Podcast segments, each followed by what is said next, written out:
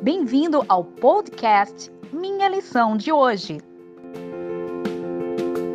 Olá, seja bem-vindo. Tema de hoje, terça-feira, 12 de maio, é repetição, padrões de palavras e significado. Escrever é uma arte, mas também é uma técnica. E cada idioma tem o seu formato ideal para a construção de um texto. Na língua hebraica, por exemplo, como, como estamos vendo hoje, a repetição e o padrão de expressões e de palavras mostram como o autor prefere enfatizar alguns temas e algumas situações que para ele são importantes.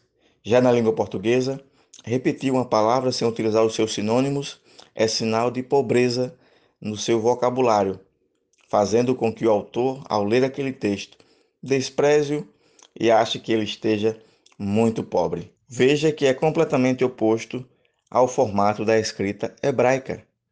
A língua hebraica, por exemplo, ela não possuía sinais de pontuação como nós temos no português e em outras línguas, tornando ainda mais difícil para o leitor daquela época entender o que de fato o autor estava querendo dizer.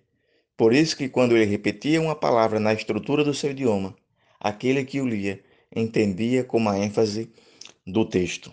A lição da Escola Sabatina, que é o nosso guia de estudos, nos mostra diversos exemplos. O primeiro deles é a própria palavra criar, que no capítulo 1 de Gênesis nos mostra como Deus estava envolvido na sua obra criadora e a importância que isso tem para aquele texto. Um outro exemplo está em Isaías capítulo 6, em que a palavra santo, ao invés de ser colocada uma vez, ela é colocada três vezes para mostrar a importância daquela palavra no texto. Mais exemplos na Bíblia, nós temos o Salmo 136, em que o autor mostra que é importante entender que a misericórdia de Deus ela dura para sempre, apesar de qualquer coisa. Também no livro de Eclesiastes, capítulo 3, temos ali uma poesia sobre o tempo, e a palavra tempo se repete muitas vezes para mostrar que aquele ponto é o mais importante do texto. No Novo Testamento, nós temos lá em Lucas 15 a parábola do filho pródigo.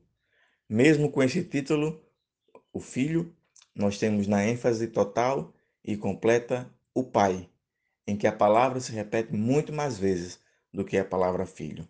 Por isso, ao se deparar com um texto bíblico, preste atenção nos padrões de palavras e também nas repetições tanto de expressões como das palavras, e assim você entenderá melhor o que o texto quer apontar e qual é o centro daquele texto que você estuda, e assim poderá entender muito melhor a palavra de Deus. Que você tenha um dia abençoado. Um abraço e até o próximo podcast. Obrigado por ouvir o nosso podcast. Compartilhe e até amanhã.